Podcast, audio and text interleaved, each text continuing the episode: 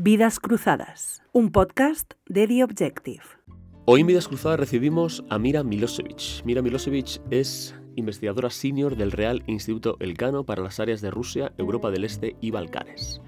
Milosevic nació en Belgrado y allí se graduó en Ciencias Políticas y Sociología y desde 1996 vive en Madrid, donde obtuvo el título de doctora en Estudios Europeos por la Universidad Complutense. Ha sido profesora del Instituto Universitario Ortega y Gasset y actualmente es profesora en la School of International Relations de EA University. Colabora con frecuencia con la prensa escrita y con la televisión como analista política y ha publicado tres libros. Los tristes y los héroes, historias de nacionalistas serbios, El trigo de la guerra, nacionalismo y violencia en Kosovo y finalmente Breve historia de la revolución rusa, este último del 2017 eh, conmemorando el centenario de la revolución. Con ustedes, Mira Milosevic. Mira Milosevic, bienvenida. Hola, bien allegada. Muchísimas gracias por estar con nosotros. Antes de entrar en, todas las áreas en las que eres eh, especialista y una voz muy autorizada, quería preguntarte por, tu, por tus orígenes. Tú naciste en Belgrado, entonces capital de Yugoslavia, en el año, en el año 66. Sí. Y cuéntanos qué recuerdas de tu infancia y tu, y tu adolescencia en, en, esa Yugoslavia comunista? Bueno, mm, yo creo que primero lo que hay que decir que fui pionera de Tito y sobre todo eh, confesar que mientras era niña y muy joven pensaba que era como muy normal vivir en un país comunista. Quiero decir que no tenía eh, una conciencia de que esto era un régimen del partido único, de que había un culto a la personalidad, de, que en nuestras aulas en colegio estaba foto de, Tito, eh, que todo esto formaba parte de lo que ahora puede parecer folclore del comunismo, pero que en esta época me, parecía normal. Pero aún así, desde esta perspectiva, eh, Yugoslavia no era país que era miembro del Pacto de Varsovia. Quiero decir que el comunismo en Yugoslavia se llamaba la tercera vía, Yugoslavia era el país no alineado. Y sobre todo era país que eh, durante la Segunda Guerra Mundial, sin la ayuda de la Unión Soviética, con el movimiento de los partisanos, se luchó contra la Alemania nazi y, se liberó, digamos, el país eh, gracias a los comunistas que luego impusieron su régimen. Pero estos comunistas no son los comunistas impuestos por la Unión Soviética. Y esa diferencia es muy importante a la hora de, de, la vida diaria, mm. eh, en el sentido que nosotros podíamos viajar, teníamos pasaportes, eh, teníamos becas Fulbright, intercambio con las universidades extranjeras, incluidas las de Estados Unidos. Era una vida un poco más libre que en los países comunistas. Era un poco estilo, si no te metas en la política, puedes vivir más o menos bien. Pero sobre todo, eh, más tarde, luego en la, universidad, yo lo que destacaría son dos cosas. ¿no? Una e, es una infancia de juegos en la calle, en el barrio, de, todo tipo de juegos, pero muy baratos, quiero decir, entre fútbol o badminton, eh, sin muchos juguetes, no teníamos juguetes, pero pasábamos muchas horas en la calle eh, jugando.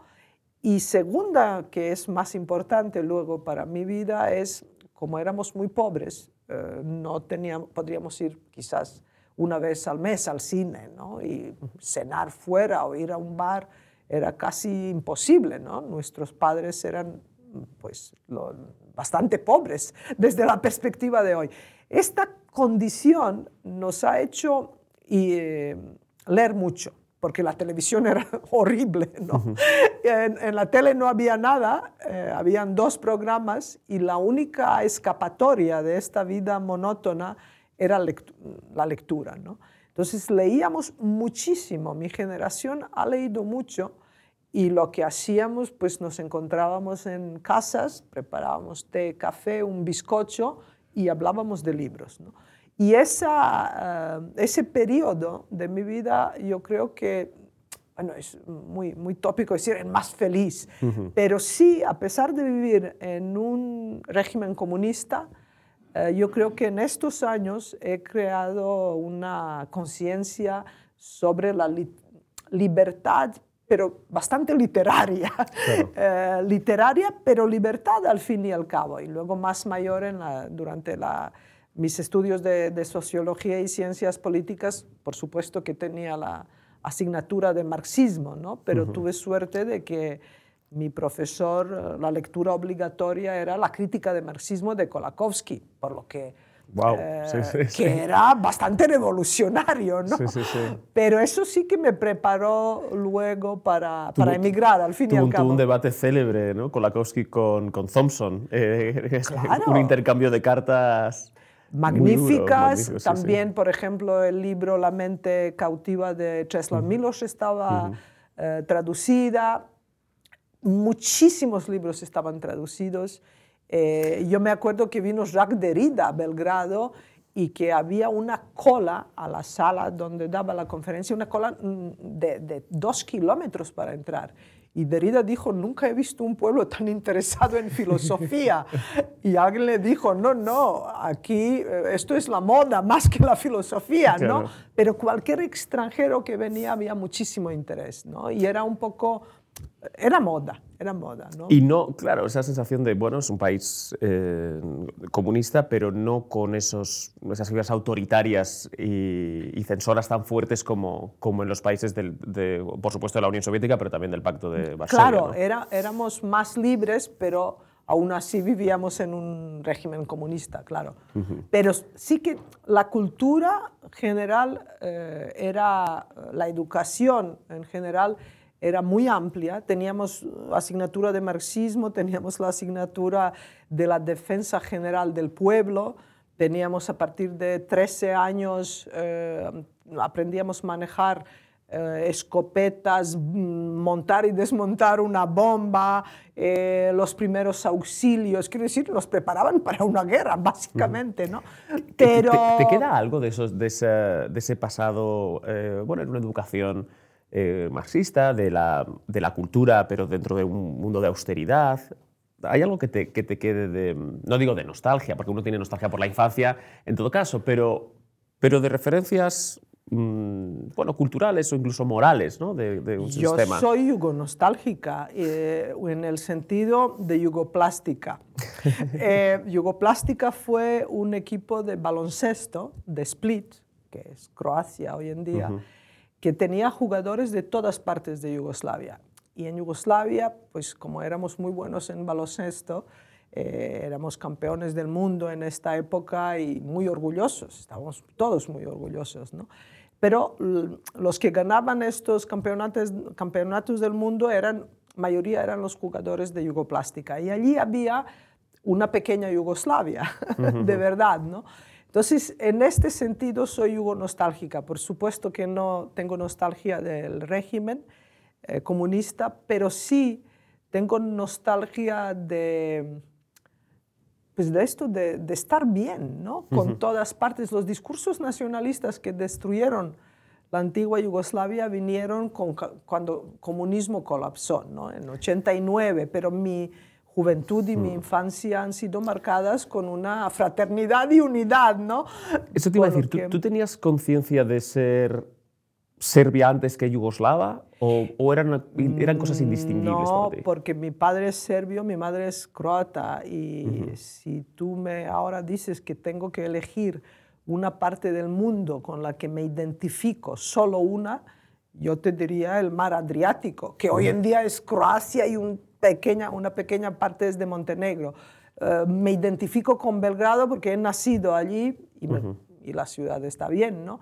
Pero una cultura más amplia eh, con la que me identifico es mediterránea, pero sobre todo adriática, porque es el cruce de, de catolicismo y, religión ortodoxa. Allí está Rimini, Rávena, eh, está la, división de Diocleciano en 1054, ¿no? del Imperio Oriental y Occidental, y sobre todo hay cruce eh, de Imperio Austrohúngaro, de República Veneciana, del Imperio Otomano. Eh, yo me identifico con ello y es lo que, lo que me queda de, esto, mm. de estos territorios. Y luego, como has dicho tú, ¿no? todo el mundo tiene nostalgia de eh, de su infancia. Pero yo creo que antigua Yugoslavia, cuando digo soy yugo-nostálgica en sentido de yugoplástica, también eh, refleja esta, esta mezcla de culturas. Es que era mm. una locura intentar allí definir quién es quién. Por eso he emigrado, porque no, no he podido identificarme bueno, con es que nadie. Solo, solo eh, esa identificación de, lo que te sientes es mucho más es un cruce de caminos cultural, ¿no? No es, es, digamos, no es nacional, ¿no? No es una identificación nacional, sino sino, sino muy geográficamente localizada, pero, pero donde han confluido muchísimas, no solo culturas, sino, sino ahora, desgraciadamente, también naciones. Pero aquí lo que es, eh, nosotros vivíamos en una especie de, de unas entidades eh, multinacionales, que ahora es, por ejemplo, la Unión Europea, y en un momento nos han pedido desde allí definir solo una identidad nacional. Para ahora volver otra vez. A integraros en la supranacionalidad. Exactamente. Y este proceso yo no le veo sentido, ¿no? Es doloroso, es súper largo y, y, por supuesto, la desintegración de la antigua Yugoslavia todavía tiene secuelas. Y, tu primer libro, em, que se llama Los tristes y los héroes. Los tristes y los héroes es un verso de un poema que cita Miguel de Unamuno, Unamuno escribió un artículo en, dos, en 1918 que se llama Por el pueblo serbio. Y allí Unamuno es muy crítico con el imperio austrohúngaro, es muy pro-serbio en el artículo, eh, que yo lo descubrí por casualidad y entonces él cita este poema, no, creo que no, no dice de quién es, eh, y el poema dice, pues eh, allí caminaban los tristes y los héroes con su rey describiendo la retirada de los serbios a, través de Albania en la Primera Guerra Mundial. Y la verdad que creo que, los tristes y los héroes, si hay que resumir esta, esta percepción que los serbios tienen de sí mismos, es, eh, creo que, que, es una buena definición. ¿no? Claro, porque el libro eh, trata sobre el ascenso del, del nacionalismo serbio. ¿no? Sí, las raíces románticas empiezan con raíces románticas de Vuk Karadžić, que es el padre de alfabeto serbio, de los saberes. Eh, era el, el, que recopiló la poesía épica, es el padre del alfabeto serbio, es, eh, digamos, fue amigo de Leopold von Ranke en su momento y vivía en Viena, es verdad, pero era, era serbio de, eh, de origen y desde Vuk Karadžić y esta poesía épica, pues eh, el libro llega hasta Slobodan Milosevic y, y Arkan, porque el libro se publicó en el año 2000 era después del bombardeo de la OTAN de antigua Yugoslavia. Sí. ¿Y qué papel juega la Iglesia Ortodoxa en este, en este ascenso del, del, del, nacionalismo serbio?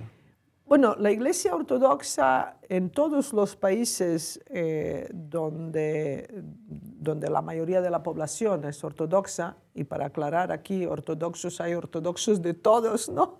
De judíos o de musulmanes. Aquí la palabra ortodoxo significa pravoslavie.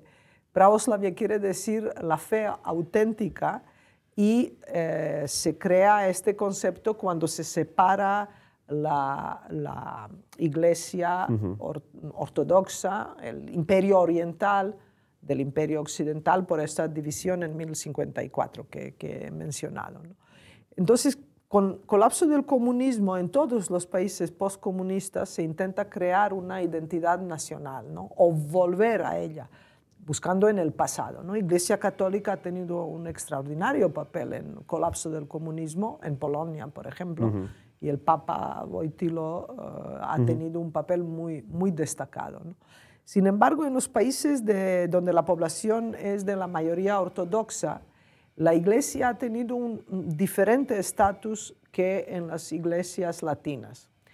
En, eh, a diferencia de los católicos, todos los países de la mayoría ortodoxa tienen iglesias autocéfalas. Eso quiere decir que la iglesia realmente está tan eh, vinculada al Estado, porque esto ocurre eh, que eh, estos estados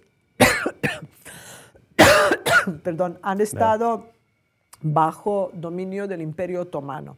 Y la única manera de definir la identidad de la población era a través de la religión. Y el sistema Millet, que crean los, los otomanos, son pequeñas comunidades identificadas con la religión, que pagan impuesto al imperio otomano, pero conservan su identidad religiosa. Los otomanos estaban muy interesados en ello porque cobraban impuestos, no les forzaban a una conversión al, al Islam, pero esta condición convirtió a la Iglesia Ortodoxa en la única, eh, único criterio de una identidad nacional en el eh, siglo XIII, XIV, XV, etc. Y a raíz de ello, aún en el siglo XX, cuando colapsa el comunismo, pues queda muy poco de, de, qué podría ahora sustituir esta identidad eh, comunista, ¿no? porque el comunismo en, Yugoslavia, mm, comunismo veía mal la iglesia, pero tampoco perseguía o cerraba iglesias como ocurrió en, la Unión Soviética, por ejemplo. ¿no?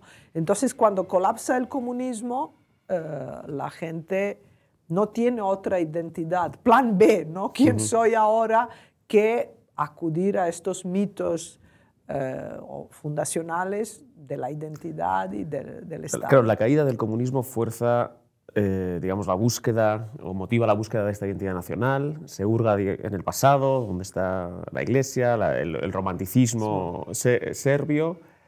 ¿Y en qué momento eso va más allá de convertirse pues, en una fuerza que aglutina a la población y que, digamos, delinea la soberanía nacional. Bueno, pues un poco lo que, para lo que fue el nacionalismo en el siglo XIX, ¿no? ¿Y en qué momento se convierte en algo peligroso o en algo hostil? Aquí hay tres factores, ¿no? Una, uno es el, eh, en 1986 la Academia de Ciencias Serbia publica un memorando donde elabora eh, todos los agravios históricos de los serbios, ¿no? casi desde la batalla de Kosovo hasta, hasta, los años, eh, hasta los años 80. ¿no? En caso de Serbia, allí hay problema de Kosovo, que cada vez tiene más una mayoría de albano-kosovares, y eh, Kosovo no tiene estatus de república, por lo que según la constitución de la Yugoslavia comunista, no tenía derecho de autodeterminación y secesión, que tenían otras repúblicas, teóricamente, porque todo el mundo creo que nadie se va a atrever a pedirlo, ¿no? Pero eh, el memorándum de, de, la academia, de los académicos, de la gente, de la élite intelectual, elabora un memorándum que, desde el punto de vista intelectual, empieza a articular un sentimiento nacionalista y un resentimiento, sobre todo, hacia otras repúblicas yugoslavas y hacia este estatus de, Serbia como la, eh, la, república, digamos, eh, más, con la población más numerosa, pero supuestamente sin derechos iguales que otras repúblicas. ¿no? Este es eh, el, uh, primer factor. Primer factor ¿no? El segundo factor es la llegada al poder de Slobodan Milosevic uh, en el año 87, cuando él, en un, uh, cuando él llega con el discurso 87-88 en el Partido Comunista de, de Serbia, él llega al poder con un discurso nacionalista, en contra de, Ivan Stambolic, que era hasta entonces el secretario general del Partido Comunista de, Serbia, y digamos la culminación de este discurso es eh, su discurso en el, eh, en, la, en el 500 aniversario, 600, 600 años, eh, aniversario de 600 años de la batalla de Kosovo de 28 de junio de 1389. En 1989 Milosevic va a Kosovo y da un discurso diciendo que va a proteger a los serbios, que ya nadie les va a pegar, etcétera, etcétera. ¿Qué quiero decir? En este momento está claro que Serbia, eh, con su programa nacional, que es que todos los serbios vivan en un mismo estado, con esta que va a empezar una cierta territorialización de la identidad, ¿no? de intentar agrupar a todos los serbios en un Estado, aunque esto signifique, eh, digamos, anexionar territorios que pertenecen a las otras repúblicas.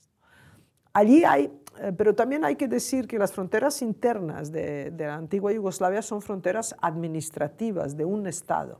Y cuando se desintegra, estas fronteras automáticamente se convierten en las fronteras internacionales. Y eso dificulta muchísimo eh, cómo gestionar el colapso de, la ideología que era garantía del Estado y eh, también, por supuesto, complica mucho las relaciones entre las repúblicas. Y el tercer factor, que quizás eh, es más importante en nivel de, de todas ex repúblicas yugoslavas, yo, los primeros dos son de Serbia, porque creo que Serbia tiene eh, una gran responsabilidad en la destrucción de Yugoslavia. Vamos a, Hay que eh, distinguir entre desintegración de, Yugoslavia y destrucción de la Yugoslavia.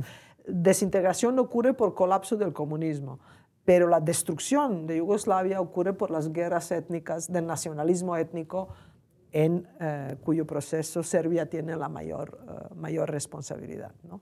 Pero en el nivel de, toda Yugoslavia y en este proceso eh, de desintegración, eh, creo que es la decisión de, de, toda élite política de cada una de las repúblicas de tomar la decisión de, de primero solucionar la cuestión nacional, la llamada cuestión nacional, y luego hacer las reformas democráticas, reformas a la transición, a la democracia, lo que quiere decir básicamente aceptar el estatus de nación cívica y no étnica, eh, realmente es lo que, eh, lo que dispara, lo que, lo que empieza, influye mucho en el proceso de destrucción de, la Yugoslavia con, con Yugoslavia comunista, con las guerras, eh, guerras étnicas. ¿no?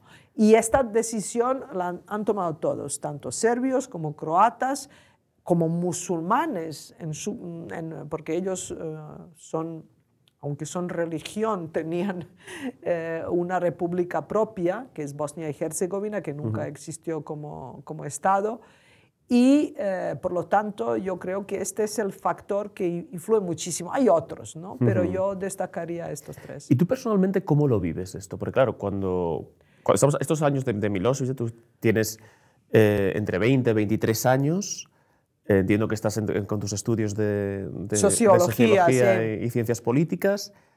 ¿Ves con mucha suspicacia este, este auge del nacionalismo? y, y una segunda pregunta, ¿la guerra ¿Es cierto esto que dicen de a, nadie en Yugoslavia se le pasaba por la imaginación que podía esto terminar en una guerra, como terminó? Pues em, en Tito siempre decía, y con esto hemos estado, nos han educado, ¿no? Eh, hay que vivir en paz, pero prepararse, eh, como si paz va a durar más de mil años, pero estar preparados como si la guerra puede empezar mañana. Nosotros hemos crecido con esta con esta idea, ¿no? Porque eh, hubo, hubo problemas de nacionalismo en los años 70, pero yo nunca imaginé que va a haber una guerra, ¿no? Eh, yo he tenido suerte, yo creo, porque mm, nacionalismo es eh, la, música, el canto de la sirena del nacionalismo es muy seductora. Quiero decir, mm, es muy difícil en un contexto donde tú no tienes Ahora yo te hablo de nación cívica y nación étnica. Yo no sabía que esto existe en los años 80. Nadie me había dicho en estos términos. ¿no? Por lo tanto, eh, solo sabes del nacionalismo étnico y la gente en la crisis intuitivamente intenta agruparse con los suyos. ¿no? Yo he tenido suerte mm, en dos cosas. Una es de mi origen mixto, eh, que me lleva a querer mucho Croacia, el Adriático, etc. Y segunda, más importante, yo mientras estudiaba trabajaba en, el semanal NIN, que era el más importante semanal, trabajaba con Hugh Grisel, con un extraordinario periodista de origen croata, y trabajaba con Ivan Trolovic. Ivan Trolovic eh, era editor de una, lo que se llama Biblioteca Siglo XX, y es un gran experto en nacionalismo. Hoy en día sus libros están traducidos al, en francés, al inglés. Era muy, muy crítico con el nacionalismo. De, en el periódico y de Ivan uh, Cholovich aprendí que esto no era bueno para nadie, ¿no? Y que va a producir uh, las guerras. Con Ivan Cholovich trabajaba en diferentes proye proyectos sobre nacionalismo étnico. Él era hombre que se doctoró en Sorbonne, en París, uh -huh. y eh, y trabajamos justo en un proyecto eh, sobre el folclore, nacionalismo y cómo en los estadios de fútbol, nuestra tesis era que el primer nacionalismo en antigua Yugoslavia empieza en los estadios de fútbol y, luego, y en la academia uh -huh. serbia, ¿no? Pero entre ellos hay muy, muchos puntos en común. Es interesante. Bueno, sí, y de hecho la, las aficiones del, del Partizan de, de, Belgrado ¿no? y de la Estrella claro, Roja claro. han sido muy, muy, y siguen siendo aficiones sí, muy encendidas. pero si luego Arkan compra el, el, mayor mercenario y paramilitar serbio, compra un equipo de fútbol, ¿no? Uh -huh. Es lo que hace gente rica de mafia, que, que, quiere contribuir a la patria de, de alguna manera. Por lo tanto, eh, yo he tenido suerte de, de, aprender, porque era joven y claro. sobre todo no tenía una educación liberal, uh -huh. tenía una educación comunista, aunque muy culta. Uh -huh. Pero uh, no, no, yo creo que esto, pues bueno, es suerte o... ¿Y en qué momento sales de, de Yo salgo en 1992, eh, emigro a Alemania, a Hamburgo, porque allí tengo amigos, porque en el año 92, con mi apellido, que es muy frecuente en Serbia, conseguir un visado sin tener muchísimo dinero es absolutamente imposible. Yo no tenía muchísimo dinero, ni mucho menos, vamos. De hecho, el, el billete de avión eh, me, me, pagó la madre de mi amiga, la que me acogió en, en Hamburgo. Era una amiga medio alemana, medio serbia, y su madre vivía en, en Hamburgo. Y me compró billete y, bueno, estuve... Eh, en Alemania estuve un, un año y medio en Hamburgo y, bueno, hace unos 10 años que devolví dinero a esta buena mujer, ¿no? Pero yo, yo no tenía dinero. Y en Hamburgo viví, bueno, trabajé en una tienda de, en un anticuario de instrumentos musicales de un polaco que uh -huh. tenía, eh, arquitecto, que tenía un estudio de arquitectura, pero abajo tenía una tienda de, de músicos, de mus instrumentos musicales uh, antiguos. Pero Alemania por mucho que yo me esforzaba allí de integrarme o de lo que sea, el hecho de que venía de Yugoslavia eh, y debido a una gran emigración yugoslava en los años 70, claro. eh, yo era gastarbeiter, haga lo que haga.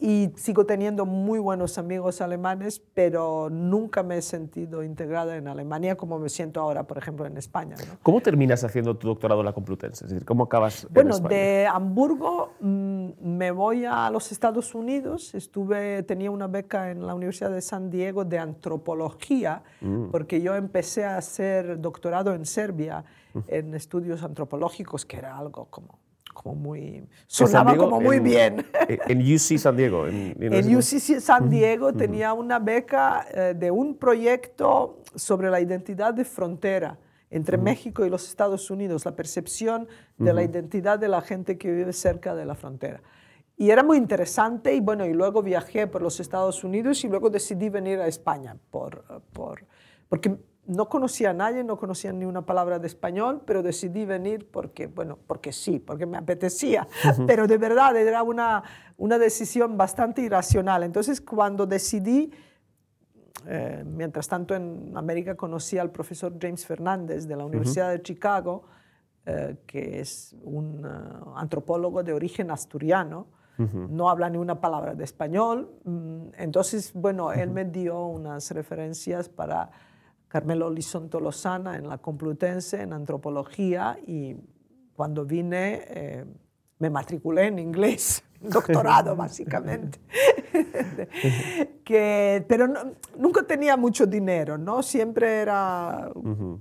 problema de, de, de, de mantenerte, de hacer algo que te gusta. Esto eh, yo creo que es un problema común de la gente hoy en día joven. Sí, sí. No es nada, no por ser solo emigrante, sino que es un problema que, tienen, eh, que tenían españoles mismos. ¿no? Entonces yo trabajaba en Audi, en un concesionario de coches y eh, hacía mi, mi tesis doctoral pero luego conocí a Juan Pablo Fusi, que me propuso pasarme a la Fundación Ortega, al Instituto Universitario José Ortega Gasset. Hoy, hoy, hoy, Ortega Marañón. Hoy, sí, siempre tienen nombres. Bueno, pero allí al final me doctoré en estudios europeos, porque yo publiqué primero dos libros y luego escribí la tesis doctoral que es, eh, la mayoría de la gente lo hace de diferente... Sí, pero yo tuve eh, otra vez suerte, o, bueno, uh, debido al, a las guerras yugoslavas y el bombardeo de la OTAN, uh, hubo mucho interés en, en el año claro. 99 y 2000. En 99 publiqué un artículo en El País. Primer artículo en España publiqué en, en El Correo, uh -huh. que me lo publicó José Antonio Zarzalejos. Y a partir de allí El País me llamó, me pidió un artículo y eh, Espasa Calpe lo vio y me llamó y me ofreció a escribir un libro. Quiero decir que era una cosa bastante... Sí, orgánica. Que fue orgánica, sí. sí. Luego escribí otro libro. Sí, tu, y... y... tu segundo libro es sobre Kosovo. Mi segundo libro, el primer libro, es, el que sobre nacionalismo sí. serbio, ¿no? Uh -huh. Muy sobre nacionalismo serbio y hay un gran capítulo sobre la poesía épica serbia que es uh -huh. básicamente describe el mito fundacional del est primer estado serbio uh -huh. después de la batalla de Kosovo, etc. ¿no? Segundo libro se llama El trigo de la guerra, que otra vez es un verso del poema que Albano de la tradición épica albanesa, albano-kosovar, eh, su poema sobre la batalla de Kosovo, que ellos uh -huh. están en otro en bando, otro lado, claro. en otro lado. ¿no?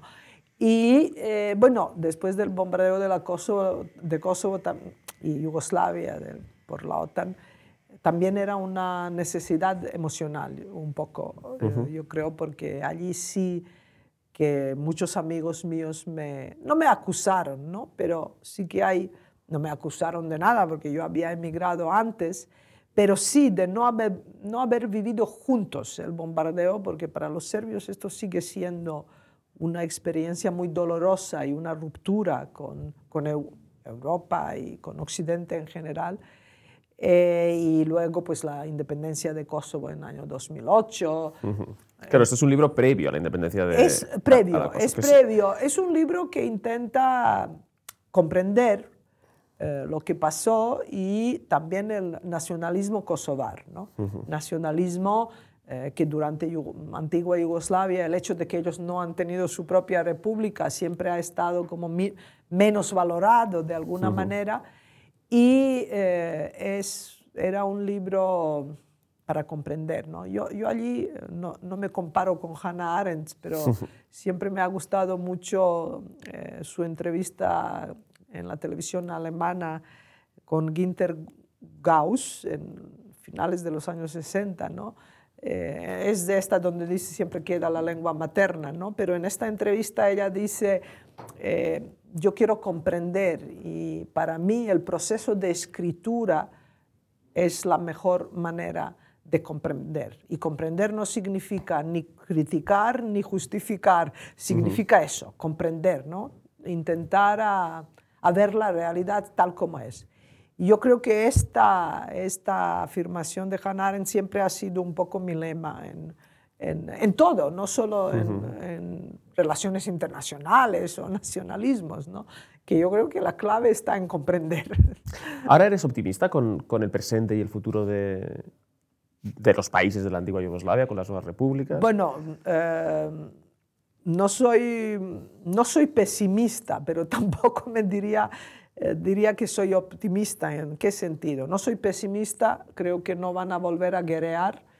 Eh, esto se acabó, yo creo que la población está cansada de, estar en la guerra y, y, que quieren mirar el futuro, que es muy bueno. ¿no?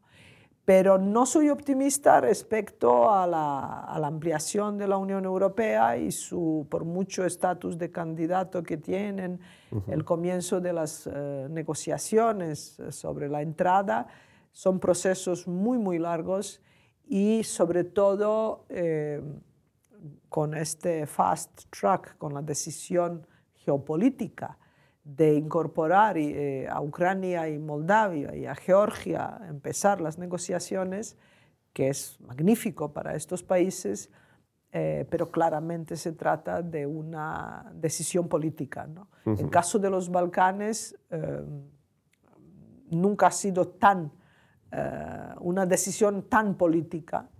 Se habla de los Balcanes, esto en el año 2003, hace 20 años exactamente, en el Consejo Europeo de Salónica se ha dicho que todos los países de, los Balcanes entrarán un día en la, en la Unión Europea. ¿no?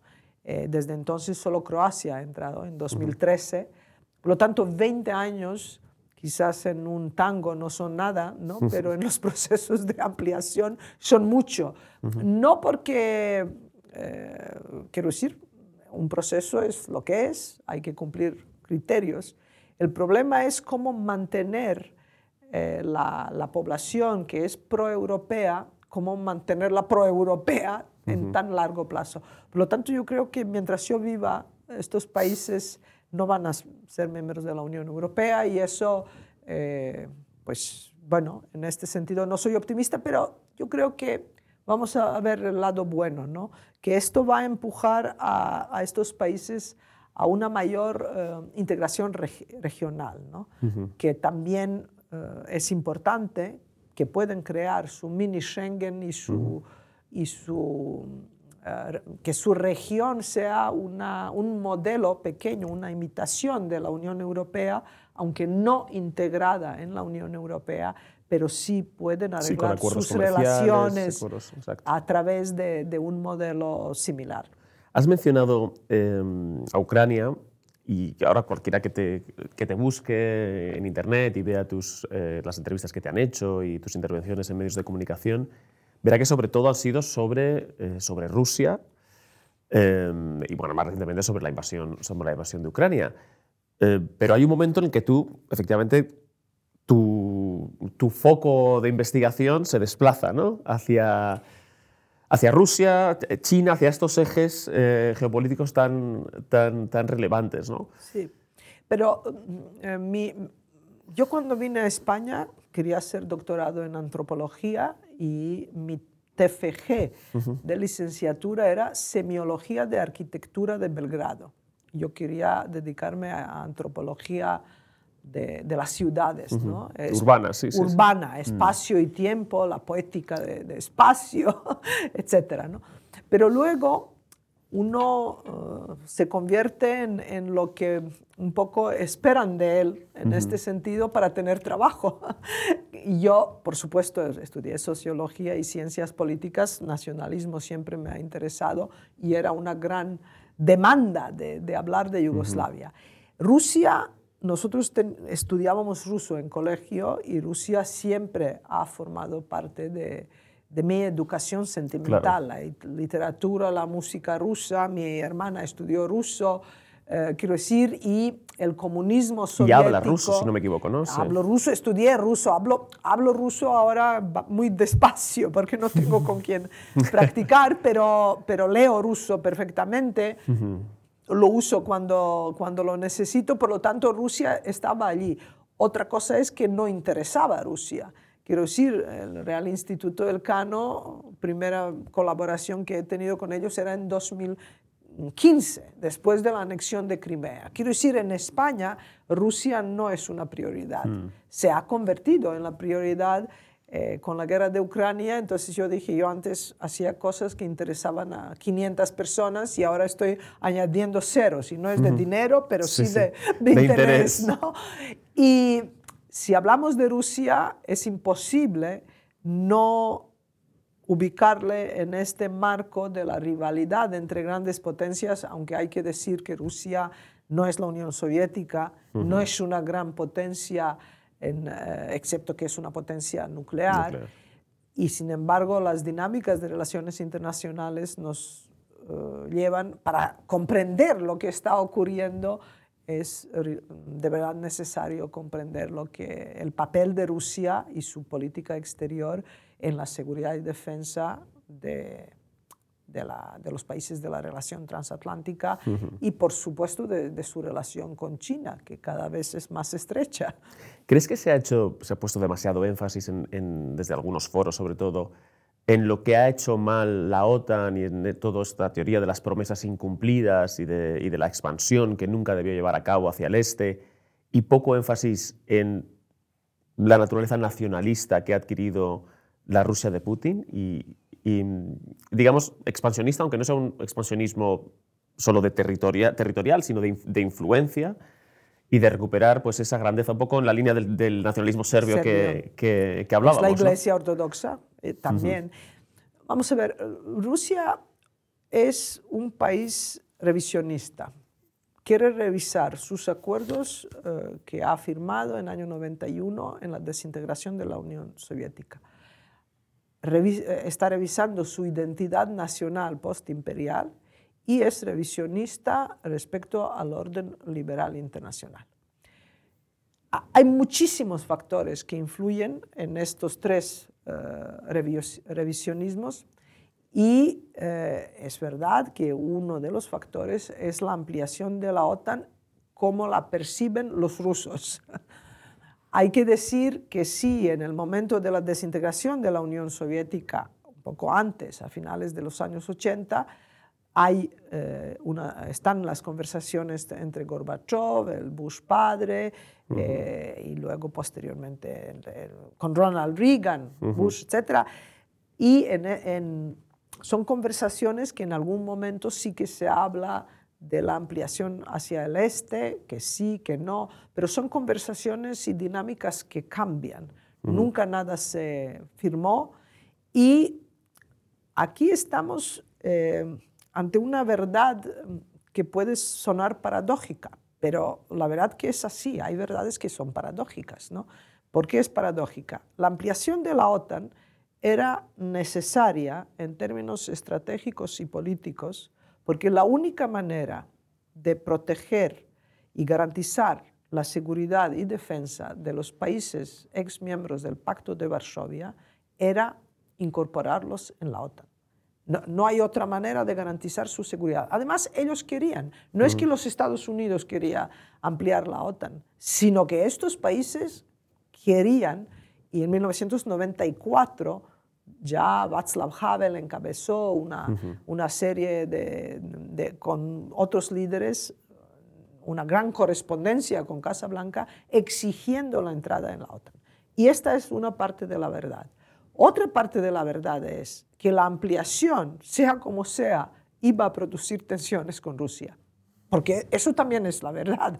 Porque los rusos tienen un concepto de seguridad nacional de los últimos siete siglos, de que ellos necesitan tener unas buffer zones, unas zonas de eh, territorios militarmente neutrales mm, para sentirse seguros. Otra cosa es si ahora entramos en psicoanálisis porque necesitan esto o no, pero, es su estrategia. Entonces, eh, las dos cosas son verdad y Rusia habría reaccionado a, esto.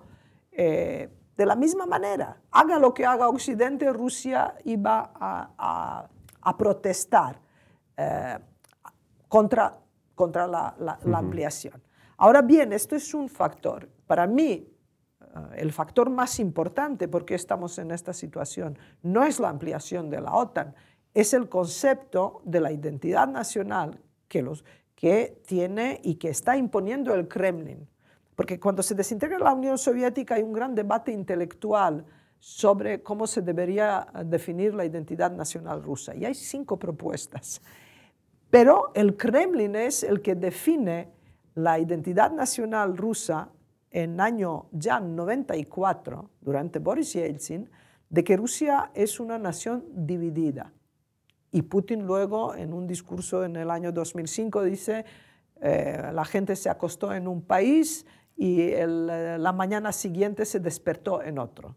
y 25 millones de los rusos quedaron fuera de las fronteras de la Federación Rusa y, se, y están en, ah, en, las ex repúblicas uh, soviéticas. ¿no? Son 25 millones de los rusos étnicos y 30 millones de rusos hablantes. Entonces, la percepción del Kremlin es que ha perdido más de 50 millones de, de, población, ¿no? Y esta es, esta es un concepto de identidad nacional. El otro que, que Putin ha, también ha introducido, sobre todo a partir del año 2012, en su tercer mandato, es uh, este vínculo y lo que hemos hablado, que hace uno como ahora plan B, ¿qué soy? ¿no? Uno intenta uh, recurrir a, a, su pasado, ¿no? Y el pasado de Rusia uh, es, eh, ellos, según ellos, es el Rus de Kiev, eh, es la conversión del príncipe Vladimir en, en cristianismo ortodoxo en 988, es el Principado de Moscovia que se crea uh -huh. en el siglo XV, etc. ¿no? todo el mundo tiene un mito fundacional de, uh -huh. de Estado, pero nadie o pocos uh, quieren, digamos, uh, tener estos territorios después de 10 siglos o 12 en su Estado. ¿no? Esto ocurre con los serbios, con Kosovo, porque también lo ven como cuna de claro. su primer Estado, y ocurre con la Rusia de Vladimir Putin. ¿no? Eh, también hay que decir que Rus de Kiev era un reino, no era un Estado, y que el problema eh, de, de, y el debate alrededor de Rus de Kiev es que destino diferente de tres partes del reino de Rus de Kiev, que se produce después de la invasión de, de los mongoles en 1237, eh, este destino diferente de tres partes es lo que realmente demuestra, primero, que Rus de Kiev no es propiedad de nadie, ¿no? porque la parte de nor noreste se, es Novgorod y luego se convierte en Principado de Moscovia, que sí que es estado, primer estado ruso, pero la parte occidental, una parte va al, eh, al eh, Principado lituano-polaco y otra parte acaba en manos de, de los mongoles y más tarde del Imperio Otomano. Entonces, estos diferentes destinos son lo que hoy en día estamos debatiendo. Es que no, uh, Rus de Kiev no es ni de Ucrania, ni de Rusia, ¿no? ni de los polacos y lituanos. Es un territorio de, por favor, del siglo X, ¿no? Sí, sí.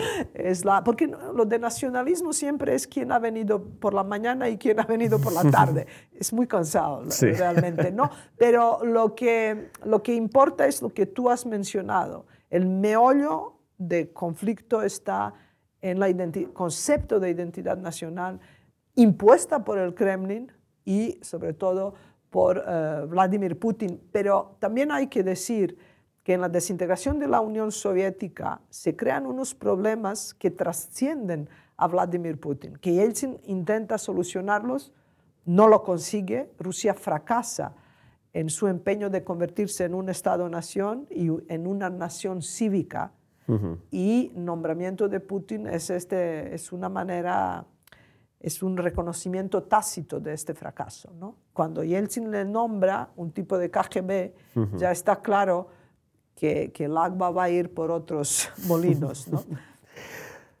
eh, tu, tu, libro más reciente, que salió en el año 2017, conmemorando el, el, centenario de la Revolución Rusa, se titula precisamente Una breve historia de la Revolución Rusa. Y es un libro que lleva ya siete, ocho ediciones. Ocho ediciones. Ocho ediciones. Y quiero decir solo que yo entiendo el, el concepto de breve como algo conciso y preciso, no como algo corto. Porque cuando dicen breve, quiero decir, eh, ser breve en mi caso es eh, ser muy preciso, ¿no? ir uh -huh. al grano. Ir al grano. Pero que no es, no es un panfletito. No, no, es un panfletito, es un libro. Sí, es sí, un sí. libro en el que trabajé cuatro años, así que... Sí, sí, sí. Eh, y quería preguntarte, bueno, pues por, por eh, tu visión sobre la Revolución Rusa, sobre la que evidentemente se ha escrito, se ha escrito tantísimo, ¿no? Y también sobre el lugar que tiene la Revolución Rusa en el imaginario nacional ruso ahora, ¿no? Porque entiendo que la caída del comunismo implica no solamente buscar en, las raíces ¿no? una identidad nacional, sino pensar y debatir cómo integrar toda la etapa comunista desde, desde la épica de la revolución, ¿no? En la nueva historia nacional rusa. Ah, esto es un asunto muy, muy complejo y de hecho el problema, porque Rusia es como es hoy en día, está allí de alguna manera, porque después de 70 años del comunismo, del, del, imperio comunista, porque la Unión Soviética más o menos tenía las mismas fronteras que el imperio zarista, incluye prácticamente a todos los, los pueblos que formaron parte del, del imperio zarista. Eh, la revolución de, de octubre eh, ha producido diferentes cosas, ¿no? Por supuesto, como dice, Vladimir Putin directamente reprocha a, Lenin por haber creado la República de Ucrania y que una parte de Novorossiya, la, la, parte que era rusa, que es la parte de Donbass y Crimea, que se incorpora en Ucrania en 1954 como una parte administrativa de Ucrania, eh, Putin es muy crítico con los bolcheviques y especialmente con Lenin por haber creado la República de Ucrania y haber dibujado estas, estas fronteras. Entonces allí está el primer problema. Hay muchos otros que, que son ah, propios del comunismo y que han sufrido todos países comunistas. ¿no? Pero hay aquí otra paradoja. Por mucho que, que los rusos pueden condenar las purgas y el terror de Stalin entre 1934 y 1938 y, y todo lo que Stalin ha hecho a la Unión Soviética, primero a la Unión Soviética y a los rusos mismos, Stalin ha ganado Segunda Guerra Mundial, ha creado el imperio interior y el imperio exterior, que eran los eh, países satélites de la Unión Soviética, los del Pacto de Varsovia, ha llevado al país a un punto de, ser capaz de, rivalizar con los Estados Unidos como potencia nuclear en los, a finales de los años 60 y 70. Quiero decir, Stalin había cumplido este sueño de Rusia como gran, gran imperio, ¿no? de igualar a los Estados Unidos, ni más ni menos. ¿no? Entonces, allí hay un problema y una esquizofrenia antes de la guerra de Ucrania, cómo incorporar toda esta herencia antes de Putin, ¿no? Incluso, eh, quiero decir, glasnost, la glasnost y perestroika que, eh, que introduce Gorbachev, tienen eh, como objetivo de, reformar al comunismo, cuando el comunismo es irreformable. ¿no? gracias a, a, glasnost y perestroika, los rusos, los soviéticos, ven que el régimen en que han vivido no era tan bueno como, como les decían. Ellos sabían que Stalin había hecho cosas malas, pero no tenían idea hasta qué punto. ¿no? Entonces, eh, yo creo que esta mala digestión en año 91, eh, final, o en la misma desintegración de la Unión Soviética, eh, está la clave del resentimiento ruso actual. ¿no? Y Putin decidió no mover, por ejemplo, el mausoleo de Lenin eh, porque cree que es una... porque todavía vive gente que se... Eh, cada vez menos, pero todavía hay, veteranos.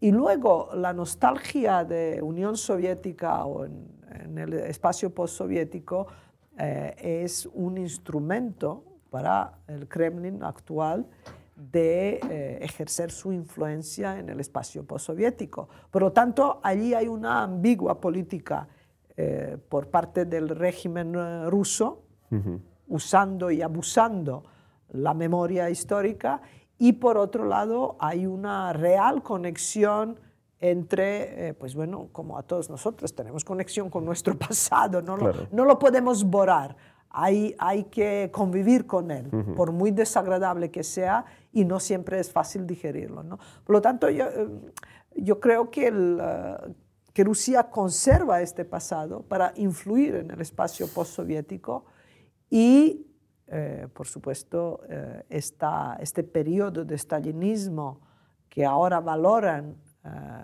su gran éxito imperialista, eh, por otro lado, es una herencia muy podrida y muy peligrosa para incorporarla como algo, como punto de referencia para una identidad nacional.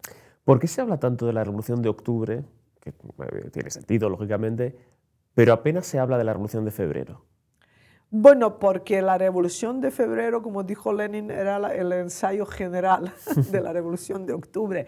Eh, Pero es la que fuerza un cambio y la es que la saca que al zar. fuerza el cambio, pero eh, realmente el problema es que los bolcheviques crean unas instituciones paralelas. Claro, al- a las democráticas, digamos. la- porque- claro, porque Alexander Mm, Kerensky, Kerensky, que mm. crea su, su gobierno, realmente mm, no tiene suficiente fuerza, eh, ni él ni, ni los partidos que, que lo forman.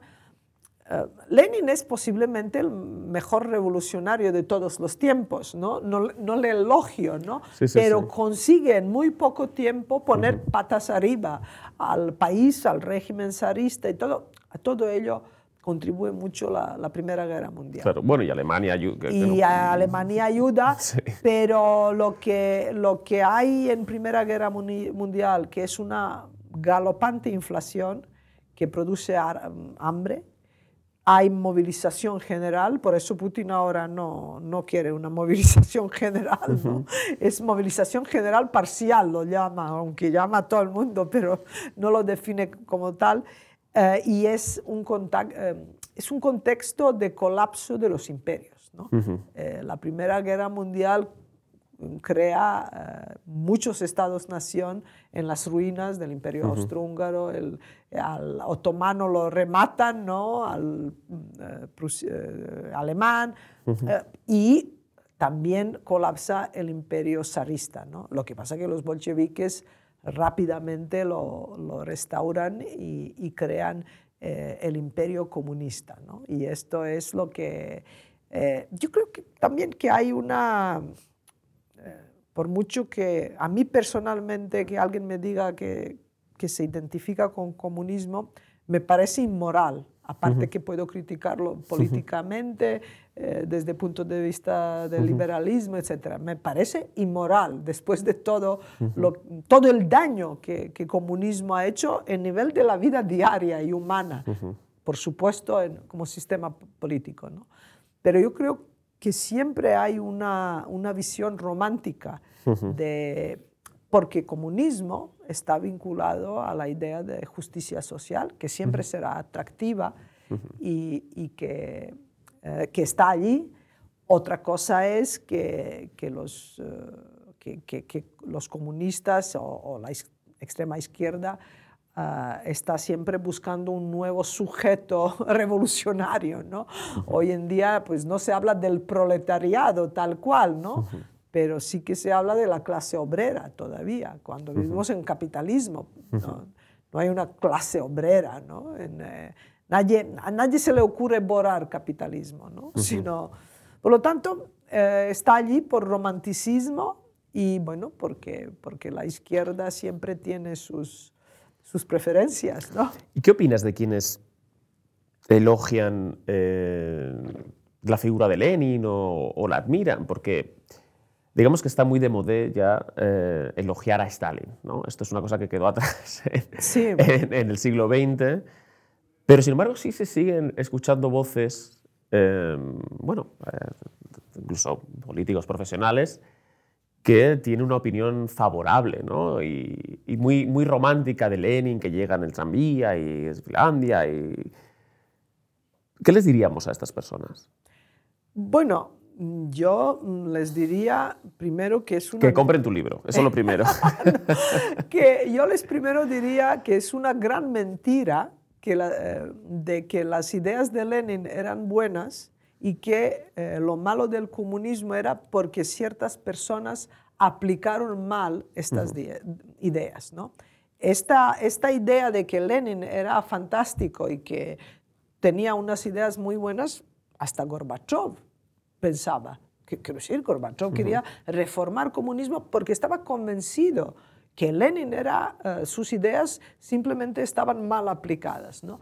Eh, yo creo que hay que sentarse y leer seriamente a Lenin y comprender que, eh, que Lenin y sus ideas son nihilistas, son totalitarias, son hasta terroristas, porque él dice que, por ejemplo, para imponer nuestras ideas, mm, eh, eh, cualquier instrumento es válido, desde la pluma hasta las bombas. Eh, quiero decir, es un hombre que pone en el mismo no- nivel la pluma y la espada, Sí, si sí, sí. quieres, ¿no? Claro. Por, por lo tanto, yo recomendaría primero que, lo lean seriamente y que si de- se pregunten a sí mismos si de verdad quieren vivir en una sociedad como la, eh, como la idea Lenin, ¿no? Eh, yo creo que hoy en día nadie quisiera vivir en, en proceso de colectivización, de, de Y expropiación. con esa de tolerancia los- con la violencia, ¿no? que eso es lo más llamativo. exactamente, de- exactamente. de Por lo tanto, eh, yo de verdad creo que, que hoy en día eh, leninismo o una extrema izquierda simplemente es una retórica de llamar la atención o una pura utopía. Porque si algo ha demostrado el leninismo es que solo puede ser impuesto a través de violencia porque está desconectado con la realidad. es una utopía. Mira, Milosevic, muchísimas gracias. Muchas gracias a ti, ha sido muy, muy agradable. Ha sido un placer y terminamos con la pregunta habitual, que es pedirte que nos recomiendes a alguien para invitar aquí. Pues a ver, habéis invitado a Juan Pablo Fusi. ¿No? Juan Pablo Fusi eh, es mi director de tesis doctoral y, y es, eh, es magnífico. Genial. Pues y es un historiador Sí, sí. eh, con mucha experiencia, doctorado en Oxford, director del Centro de Estudios Ibéricos de Oxford durante siete años, eh, alumno de Raymond Carr, un hombre muy culto, interesante, un gentleman inglés. perfecto. Pues tomamos nota. Muchísimas gracias. Es lo primero que se me ocurre, gracias a vosotros.